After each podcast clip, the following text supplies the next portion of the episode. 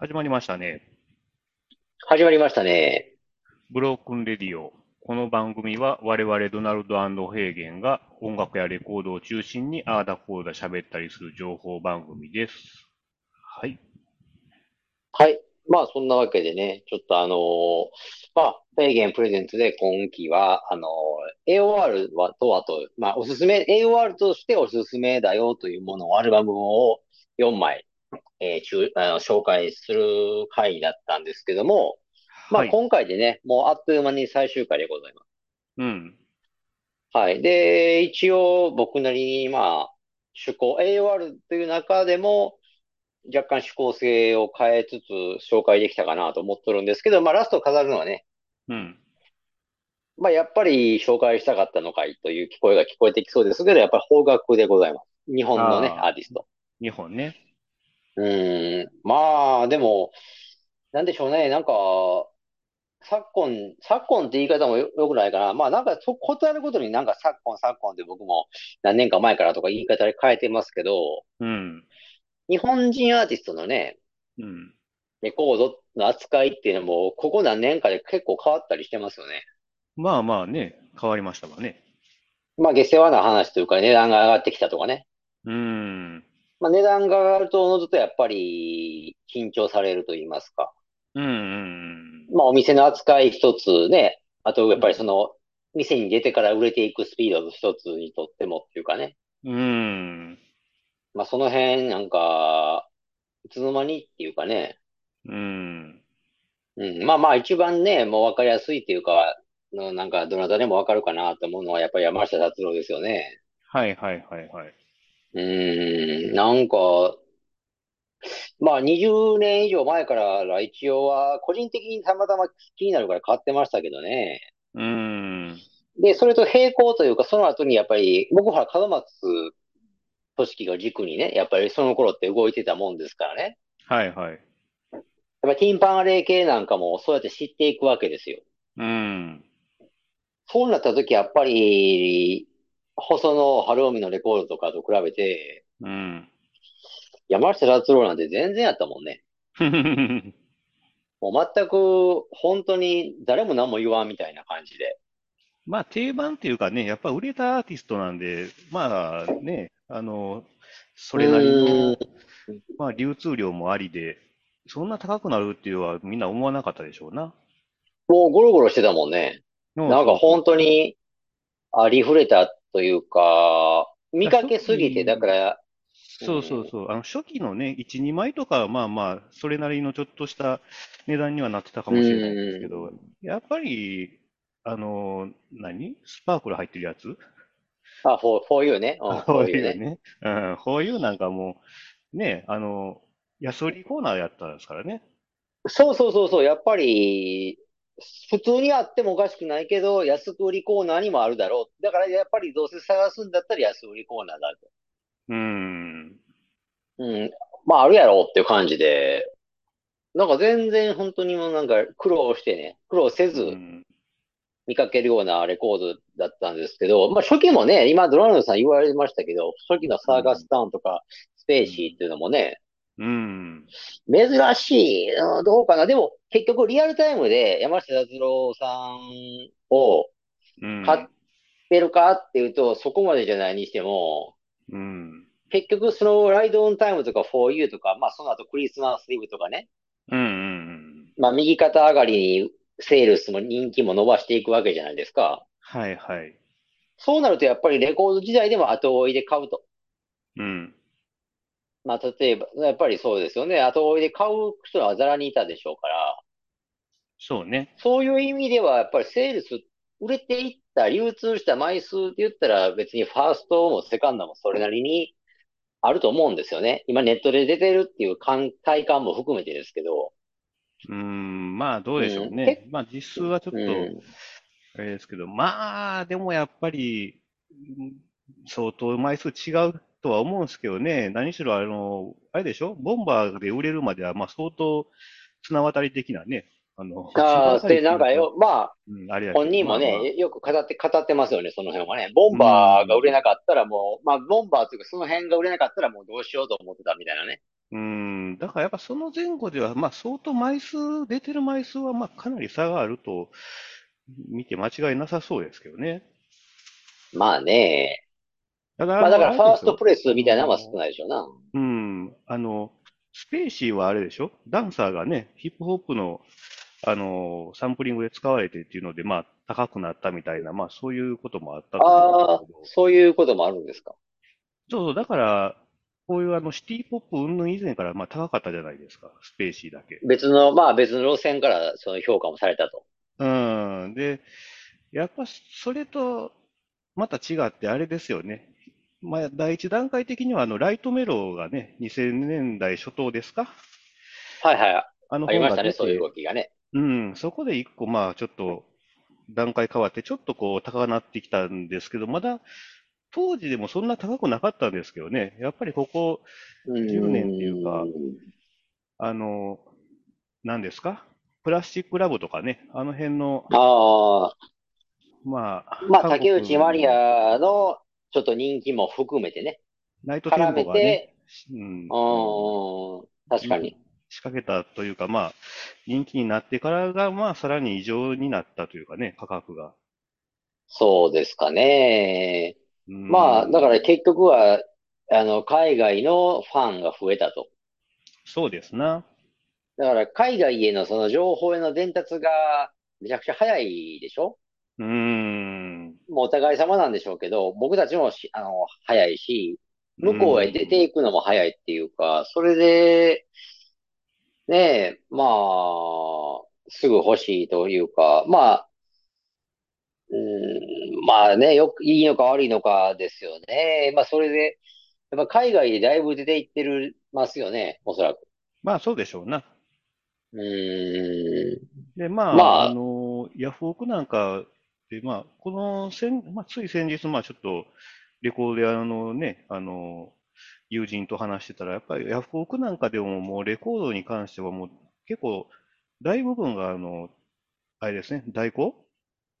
あ代行業者やとあ、いうことでね。まあ、やっぱその、ヤフオクからでも相当海外に出てるっていうのもあるでしょうしね。ああ、まあですかね。やっぱり、まあぼ僕も正直ね、やっぱりレコードをたまに出すじゃない、出品はするんですけど、やっぱり、うん。これ代行業者が買いそうやな、思うてるもん。まあ、大概代行業者ですね、やっぱり。うんうんうんうんうん。うん、日本のやつと倍、か特にね。倍みたいなやつとかね。なんかそういう、なんか何か、何か、何個か会社はあると思いますけどね。まあ、正直、まあ、あのー出品側としてはリスクは、まあ、割と下げれるっていうかね、あの、変なことにはな、まあ、なりにくそうじゃないですか。代行業者まあ。やっぱり責、そういう、そう、そういう意味では、なんかビジネスライクにやってるだけに、その責任は、あ、は、責任感が強いっていうのかな。うーだから、ん。いわゆる一、一、一ビった入札はないでしょうな。そうそうそうそう。やっぱり入札した以上はちゃんとお、あお、お支払いして買いますよという。うんうんうんうん。だからある意味、その、変なわけわからん素人よりも全然いいよね。そうそう。後腐れもなんか少なそうじゃないですか。なない、ないな。いないド、ドライね。ですよ、やっぱり。ね。もう送相って。うん、別にお金をもらうだけみたいな感じで。うんうんうんうん。そだか。ら僕もね、代行、代行業者に関しては別に何もそういう恨みっていうか、悪いイメージはね、実はないんで、ないんで、全くないんですよ。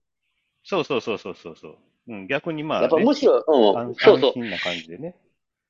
う。で、むしろね、やっぱ近年ね、さっきもちょっと言いかけましたけど、うん。やっぱりね、変な個人客みたいなやつやっぱいますよね。変なっていうか、癖のある人。なんか連絡が遅い、うん、そうそう、連絡が単純に遅いとか、うん。連絡はじゃああっても、し、あの、支払うまでがすごい長いとか、ああ。あとは単純にその荷物をだ、レコード送りました。じゃあ荷物間違いなく届いてます。うん。履歴で確認できました。でも受け取り連絡っていうのを、まあしなうん。いというかね。あれはね、たまに忘れますね。受け取り連絡ね。あ、そう。いうん。や、で結もあれはね、やっ。ぱり、いや、あれは結構でも、この際だから言いますけど、やっぱりちょっと意識してやってもらわないと、うん。確かにね。お金、うん、あれは結構ね、やっぱりあれでストレス溜まる人はかなり、まあ私も含め多いんじゃないかな。まあね。それでも、あうん。の、入金が遅いっていうのはどんぐらい遅かったりするんですか？入金が遅いのは、だからその、やっぱり支払い期限が設定されるじゃないですか。はい。あヤヤフー、ヤフーを、まあ、元としてね。されるんですよね、あれ自動的にね。そうそうそうそう。2週で、間ぐらいかなやっぱりその、いや、2週間もないと思いますね。あれね、結構短くて5日間ぐらいちゃうかああ、はな。なんかね、短くなってるんですよ、昔に比べたら。いはい。あの、簡単、いや、何回か、何回、何個か、まあ、支払う方法があって、うん。一番メジャーなのは多分簡単決済っていうやつですか？ペイうんペイ、ペイうん。ペイ経由みたいなやつですね。はいはいはいはい。あれでやっぱり基本5日間ぐらいだと思いますけどね。うーん。で、まあ、支なんか、それで、支払いはじゃあ、いつかギリギリに送ってくるみたいな、そういう感じ？まああるでしょうな。いや、それがね、僕が何が言いたいか言うと、うん。例えばその落札しました。今日落うん。札しました。うん。で、なんて言ったらいいのかな？じゃあヤフーから、いいや、今日から5日後、えーまでに払いなさいっていう、まあ、あの、案内も行きますわな。まあ、行くっていうかうん。分かりますよね、買った人も。はいはい。で、その場合ね、僕やったらですけど、うん。お金を持ってて、まあ、うん。品物も早く欲しいと。うん。おお金をちゃんと手続きしないと品物を送らないわけでしょ、相手も。うん。そうなった場合は、僕の場合はやっぱり落札したその日か、うん。うん。まあ深夜だった場合、次の日には払うんですよね。ああ。まあこれぐらいだったら連絡もなくてもまあいいいいっていうか、支払う手続きすれば勝手に連絡が行くわけやから、まあね。まあはっきり何も連絡せんでいいと思うんですけど、うん。例えばまあ、あの、懐具合とか、まあね、給料日とか、まあいろんな締め日とかの絡みもあるし、個人的な都合で、もう目いっぱい、締め切り目いっぱいまで、うん。あのーまあ、伸ばし、伸ばすというか、まあ待ってほしいと。払、うん。払えないと。いや、5日後うん。に払いますっていう場合もあるじゃないですか。まあまあまあまあ。僕だったらそういう時はね、やっぱり、あの、一言でやっぱ挨拶がてら、まあね。払い日は最、最終日になりますっていう案内はするんですよね。うんうんうんうんうん。まあ確かにそれをし。ないと、あのね、だんまりでう5日ん。間過ごされると、うん。確かに5日目に払ってくれたらまあまだよしなんですけど、普通、まあ普通なんですけど、うん。5日目、5日待ってドローンされた場合、やっぱり5日間って結構無駄になるんですよ、むちゃくちゃ。まあね。で、金も無しね、はっきり言って。まあそうそう。それが一番かな。どう、どうなるんやろうって、やっぱり、うんうに、まあ、にん。レコードもまあ、荷造りの準備もあるし、そうね。やっぱり誠意っていうかマナーの話だと思うんですけどね。まあそうね。その最終日に支払いになるんだったらやっぱり事前連絡はまあ、う叱るべきな。まあ最終日っていうか僕の判断やったらもう半分、まあ3日以上、だから半分、いや、取り決めの半分以上になる場合はもう、ちょっと牽制で、さっき僕言っときますね。うんうんうんうん相手、うん。相手はおお怒らせたくないんで。それで怒。ってくる人やっぱいるからね。あの、連絡が、連絡がないってことに対して、やっぱり怒るうん。人もい、いないとも限らんでしょ。まあね。うん。だからやっぱり僕の場合はもうそういう無用なトラブル避けたいんで、やっぱり、先にあの挨拶がてらやっぱりお支払いはこの日になりますとか、うんうんうんうん。必ず送るようにして。まあ、だからさっきも言ったように、その日か次の日ぐらいまでやったらそんなことしませんけど、まあ正直ね、それ、やっぱり今のヤフオクのシステムでいくと、確かに支払いはもう、なんやったら落札してすぐにしますね。まあ、それが、やっぱり基本はマナーだと思いますけどね。なんかうん。たまに、やっぱごく稀にね、その、ヤフーの5日間っていうのを、うん。やっぱり縦に取って言う人も、過去に確かいてたんですよ、僕のお客さんでうん。まあ別にね。だから、だから、でも、でも一切連絡がないんですよ。うんうんだから、やっぱり購入意思があるのかって、まあ、け取引を継続する意思があるのかっていうところに対して僕はすごい不安になるわけです。まあそうそう。まあ決まり的には別にまあ不正ではないんですけどね。そうそう、決まり的にはうん。ルール内で OK なんですけど、でもやっぱね。り、それはあくまでヤフー側、ヤフーの土俵の中の話であって、まあ最低限のね、そうそう。最低限、まあ、コミュニケーションというか、うん。中でやっぱり、しかもメッセージを送れるちゃんとツールもあるんだから、うんうんうん。やっぱり、送っといた方が、あの、しこりは残らないというかね、まあね。それはそうですかね。僕ら、うん、僕らとあれちゃうかな、そんな5日間もし、だんまりで5日後に払ってくるような人って、やっぱりもう正直ブラックリストに言えるかもしれませんね。そのこ、その時の取引はまあもちろん成立したとしても、うんうんうんちょっと次同じようなことされるっていうのはもういちょっとお断りごめん被る感じですね。まあね、な大体は大丈夫なんですけど、なんか、ちょうどまあ週末に終わるものって多いじゃないですか。あの、オークションって。ああ、日曜、土日ですか？あまあね。ん。でね、やっぱり酔っ払ってる時が一番危ないんですよね。あ酔っの、払ってる時。うん、酔っ払ってる時にこう、落札期限が終わったら、あの、その時にメールとかメッセージ見あて、あーまたあ、後でやろうみたいな感じになって、もう完全に忘れてるっていうケースはやっぱたあまにありますね。あ。それはまあ、でもよ、その当日は仕方ない、寄ってるし仕方ないとはいえ、やっぱり次の日にはしてあげないとダメでしまあ大体まあ次の日かその次ぐらいにはまあや処理済んで、済む済ょ。むんですけどね。さすがに思い出して。うん。ああ、僕も同じ立場やったらあれかな。だからやっぱり飲んでて寝てしまうっていうのも仕方ないんで、やっぱりう次の日にはん。もう一回開いて落札してるかなとか、まあね。まけ、あ、け、経完、過は見た方がいいかもしれませんね。うん、完全に忘れるっていうことはまあ多分ないと思うけど、でも、あのーやっぱ期限近づいたらヤフーから多分メッセージ、ヤフーから来たと思う。ああ、なんかね、いやっぱ一日二日ぐらい経ったら取引開始してくれてきますね。来ますよね。だからま来ます、来ます。あ、うん、そんなキワキワまでね、あの、ずれ込むことはまああんまり稀やとは思うんですけどね。うん。まあ、でもなんかあれですよね。なんか本当に、まあ、ラこれね、ラジオに向けたリスナーにの皆様に向けてもやし、あれかな。僕ん。は、僕が時間にうるさいのか厳しいのかよくわからんけど、僕はでも結構やっぱりそれで伸ばされるというか、時間を無駄にさせられるっていうのが一番腹立ちますね。っていうかまあ気をもむんですよね、結局ね。うん、そうそうそうそう、気をもみますね。うん。それはちょっとイラッとするかもしれないですね。うん、良くないっていうか、時間、相手の、要はあれじゃないですか、相手の時間を奪うっていう表現ありますけど、まあまあまあまあ。うん、なんかやっぱり、もう何年も前ですけど、それありましたね。その、音信がないから、うん。もう音信、音信が全然ないから、その、警告っていうか、警告文というか、うん。とりあえず何らかの返事をもらわないと、もう落札したあなたの都合で、ブラック削除しますと。うん。繰り上げますよ、みたいなことし、でもそういうやつって、やっぱりそういう、そういう、それを送ったらすぐ返事来るんですよ。もうそれの段階でもう、ああ、これあかんわっていう感じじゃないですか。うーん。一応そこ、それでそのメール文文語も一応まあ、ヘイクだった文文語というか丁寧なんですよね。うんうんでもやっぱりしょうもない言い訳、仕事が忙しくてとか、うん。ああ。まあなんかちょっとあれなんですけど、ね、なんかね、なんか確かね、もう何年も前なんですけど、なんか疲れて寝てたみたいな、疲れてすぐ寝てしまったみたいなことを書 書くんですけど、うーん。まあそんなん書いてくる段階で、これ、ここ乗り切って多分、じゃあ取引しましょうか、わかりました、取引しましょうかっても、で次今度払ってくれんのかとか、ああ。受け取りましたっていう連絡をくれんのかとかいう、二つ三つの障害が出るわけで、まあね。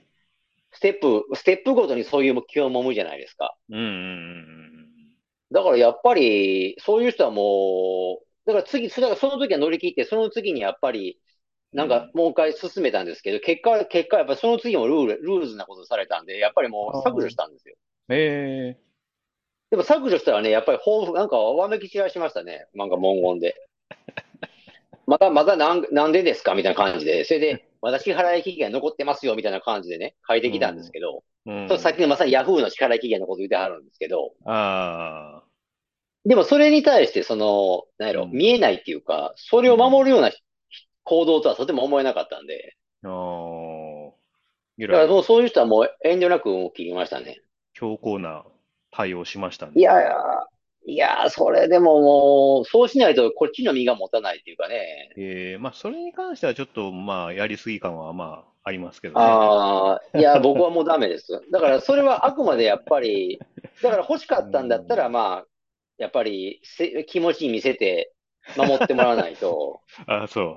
いや、まあ、守ってるとこは守って。ると思うけどね。まあ、いや、でも、いうん。や、でもね、いや、じゃあ返事くれたのにな守ってないんですよ。で、期限は、ま、期限内だけど、返事、何らかのメール、メールくれということに対しては守ってないんですよ。うただ、ん。じゃあ守らないから、えっと、じゃあもう次の返事なかったら削除しますよって言ったらすぐ返事来たんですよ。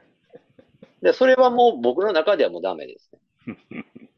まあね。他の人から、ほ他の人から買っていただくしかない、それは。珍珍しいレコード。うまあ、ていうか、そんな話で、すいません、ずいぶん長くなりましたね、前置きを今回は。うん。特大に前置きになってしまった。いや、まあまあ、あの、まあ、本題の方にっていうかね、うん。まあ、AOR のレコード紹介の方に行きましょうかね。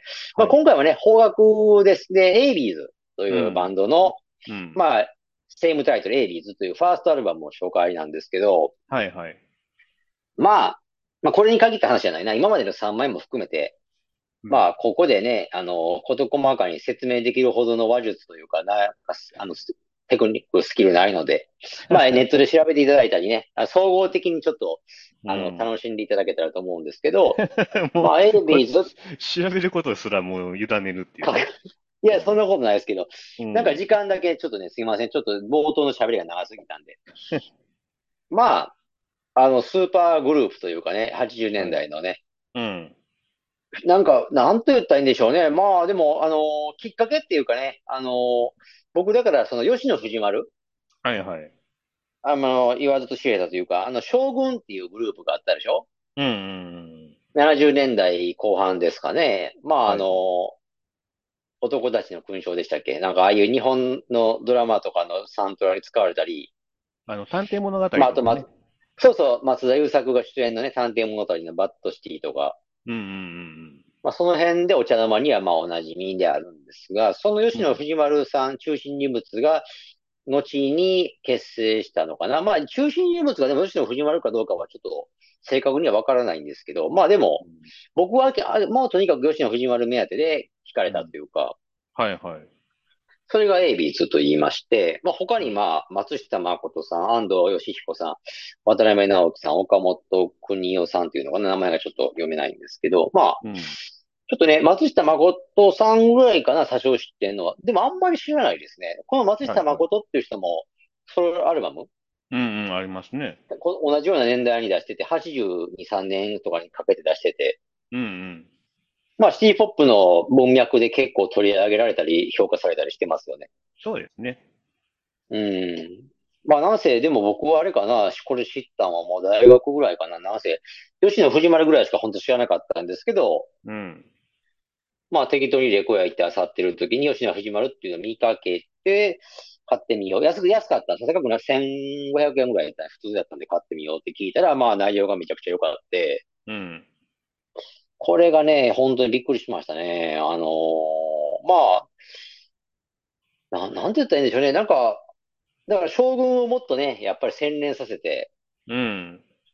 うん、なんやろうね、将軍の、まあ歌詞、歌詞かな。もうか、音も洗練されてますけど、うん。歌詞とかも含めてなんか、おちゃらけがよりなくなったみたいな感じっていうんですか？まあまあ、大人な感じ？ソースですね。なんかソリッドな感じでうね。んはい。うーん。なんかこれ、夜、夜をテーマにしてるんですかね、これはね。ああ、そうかもしれないですけどね。割とそんなイメージですよね。ビジョン的にね。まあなんか落ち着いたトーンで始まるというか、うんうんうんまあそれでもあれか、冒頭のね、冒頭のなんかちょっとデジャブっていう曲から入ってね。うん。はいはい。で、そっからあの、まあ、DD フォンですか。うん。まあこの辺の流れというか、うんうんとにかくいいというか。まあで、このデジャブっていうのはでもあれですよね。なんか当時だからリアルタイム、これリリースが1983年かな、確か。ほうほうほうほ83年で、で、なんか、ほぼ同時なんですかね。イギリスでもなんかレコード出してるみたいですね。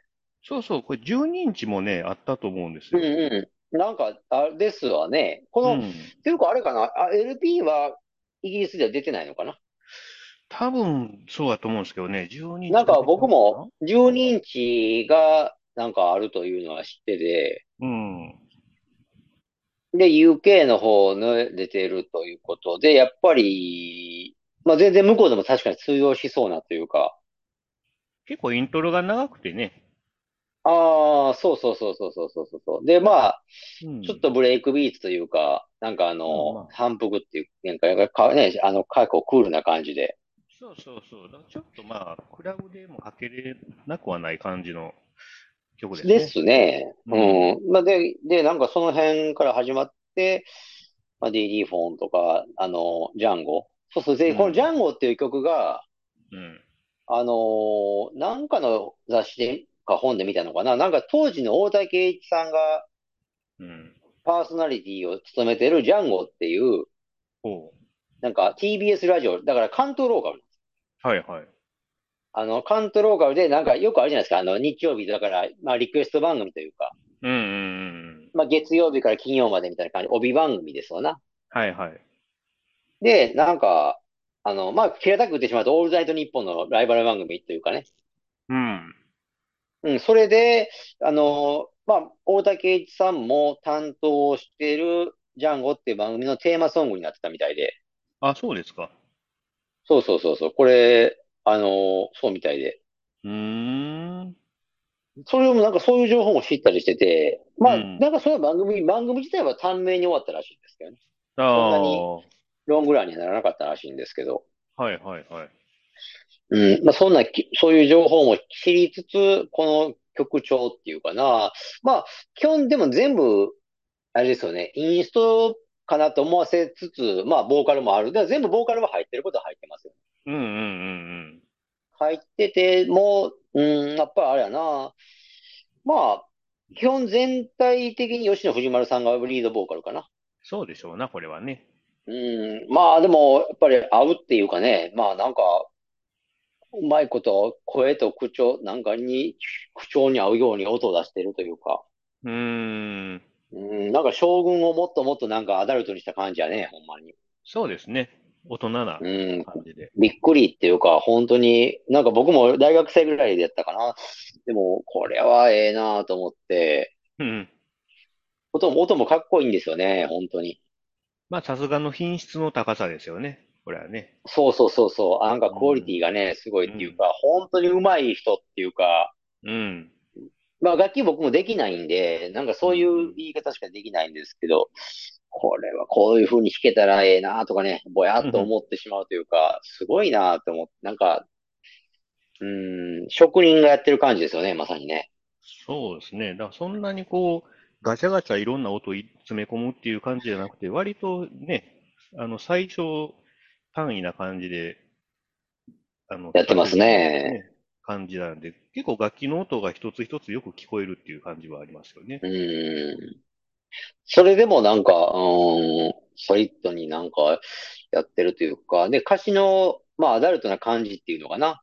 うん。うん、まあ、シーワ安藤義彦さんがはい。結構書いてる感じかな。これ見てても、うん、それでもなんかうまくマッチしてるというかね、吉野藤丸さんの声色っていうか、うんうんうん聞きどころなんかは本当に、まあ AOR として紹介してるし、だからということはイコールアルバムとして聞け、聞いてよって感じでおすすめなんですけど、はい、はい。やっぱ一曲目からの流れですよね。デジャブから DD フォン、ジャンゴか、まあ、あれかな、やっぱり、うん、なんせね、チョッパーベースが来るじゃないですか、DD フォンでね。うんうんああいうのもなんか、うん、乱暴な感じがしないというかね、うんう。うんまい、うまくやってるんですよね。うんまあ、あれでしたっけ、ドナルドさんは正直、ちょっと B 面の方はあんまり聞けてないんですよね。そうですね。今回ちょっと A 面だけうんうんちらっと聞いて。まあ、シングルカットされてるのはね、あの、B 面のガールっていう曲なんですけどね。はい、はい。うん。まあ、だから、っていうか、あれなんですよ。結局、その B 面は B 面で、これも、流れももちろん A 面の流れそのままにというか、うん。いいい曲揃いというかね、まあなんか、まあはっきり言ってしまうとちょっと臭いとこもあるんですけど、男臭いというか、はい、はい。まあそれは将軍から派生してますからね。まあ、ご愛嬌ですわね、もうそこはね。そうそう、吉野藤丸目当てで聞いてんならその辺はもう、あうんどんと来いというかね、望むところなんですけど、かっこいいというかね、うん、そうキザなんですよね、ちょっとね。そうそう。まあ、そういうのがダメな人はもうダメっていうね。そうそうそうそうそうそう。僕なんかでもあれかな、その辺含めてやっぱり、ああ、これはええと思ってまう方やからね。まあ、時代をね、感じるっていうのもあるんですけども。うん、確かに。でもこ、うん、なんやろう、でもやっぱり、今、だから、うんこういう音出せないというか、うん、うん、なんかちょっと話になるじゃないですか。この83年ぐらいの吉野藤丸さんだとか、このメンツの方ってね、うん。うん。何歳ぐらいやったんかなみたいな話になるというかね。ああ、20代、30代。うん。そうなった時にこういう世界観というか音とかね、うん。うん、出せてる人いるっていうかね。意外と若いんですよね、多分この時ね。そうそうそうそう。よく笑い草になりますよね。髭とか結構生えたおっさんかな思いつつ、実は若いみたいなね。30代ぐらいとかちゃいます？この。まあ、そうですよね。おそらくそうでしょうね。う。うんん。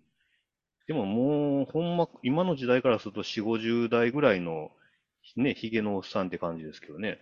うん。なんか渋さっていうかね。うん。うんまあ、この頃の大人っていうのは、だからやっぱり今の、今の大人とは違うというか、いやいや、違う違う。違いますよね。なんかね。ううんまく言えないですけど。うん。まあでも本当にあれかな。エイビーズに関してはね、これがファーストで、まあ、テンポよく年に1枚ぐらいのペースで、うん。2、3、4って感じで出していってはるんですけど、僕はやっぱりもう、とどめさすのはこれもファーストかなって思ってて、いきなりとどめさせてる、まあ、あれかな？その後は、まあ、ちょっと、ちょろちょろ。2とか3はね、ちょっと昔にやっぱりちょろっと聞いたんですけど、うん。なんかね、ぐっと使われるもんがなかったんですよね。はあ、あの、なんか、あれですよね。昔の飛行機のなんか、あれですよね。パターンみたいなジャケットのやつかな。ああ、それもあります。それ12インチかな、それはね、確か。ああ、そうっすか。ああ、そうか。まあ、極単位でやっぱりいいやんって思うもんも途中当然あったんですけど、なんかでも、あの、これすごいなって思わせるほどのものは、なんかファースト以上には感じなかったかな。あ、そうですか。なんかね、な、なんかそうなんですよ。このファーストがなんせ僕すごい好きで。うーん。うん。でもこの辺もね、なんか、なんというか、み、皆さん見る目がないっていうか、レコードもそんな高くないでしょ、今でも。まあまあね。やっぱりまあ、ソロはね、すごい高いんですけどね。星野。ああ、ですな。でも僕はソロ、実はね、吉野藤間のソロってそんなにいいと思わないんですよね。あ、そうですか。うん、このエイビーズとかと比べ、どうしてもこれ、これバーンとなんか、あの、ハードルが上がったこれと比べてしまうとちょっとダメやなっていうか、あーうん、そうやったらもうこれでええわ、みたいな感じで。あー、まあ、その辺はまあ好き好きですかな。そうそう、まあ、個人の好き好きはもちろんありますね。うーん。まあまあまあまあ。まあそんな。まあ、あれかな。でも、うん。そうそうそうそう。で、なんかこれを岸くも偶然ですけど、これを紹介しようと思った矢先に、なんかこのアルバム含めて初期の4枚ぐらいが、うん。なんかリマスター、ボーナストラックつけて、また2月、今月、先月かななんか発売されてるみたいで。それはレコードで？あ、CD なんですよ。あ、CD。そうそうそうそう。この、あえての CD、この時ご時世にね。なるほどね。まあそういうところもなんか、あのーな、あ、なんかレコードが見はね、ちょっと実は飽和してんちゃうかって俺も思ってますからね。うーん。うん、なんかあえて CD でちょっとセールスするっていうのもなかなかなもんですけどね。まあ時代とちょっと逆行してる感じはありますけど。逆行して、ある逆行してますよね。うーん。うん、まあ、それ、だから、まあでも根強いファンももちろんおられるでしょうし、僕もね、うん僕たちもなんか、ささやかなプロモーションになればと思うんで、まあ絶対 AB'S、特にこのファーストアルバムは、もうぜひ聴いてほしまあ今回はね、これ Spotify でも聴けますので。い。これはね、もう定番名盤になってますから、結構、あの、うん Spotify でもありますので、聴いてみてください。はい。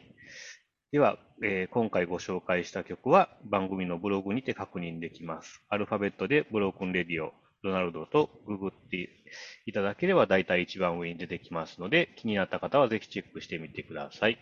えー、ツイッターやってます。アカウント名はすべて小文字でブロークンレディオアンダーバー JP となってます。フォロー、リプライ、メッセージなどよろしくお願いします。はい。で、フェーゲンだけですけど、インスタグラムをやっております。まあちょっと最近は滞りがちというか、主に番組のね、紹介だけになってるんですけども、レコードジャケットとか中心に、まあ、取りだめたものも割とありますので、まあちょっと新規の方というかね、どんなもんか見たれっていう人はちょっと楽しんでいただけたらと思います。ID は HK774111 です。よろしくお願いします。はい。では、まあ、今回でこの AOR フェーゲンシリーズは終了ということで、来次回からは、まあ、ドナルドシリーズにまた移りますので、よろしくお願いします。始まりますね。はい。はいよろしくお願いします。はい。ドナルドでした。はい。フェーゲンでした。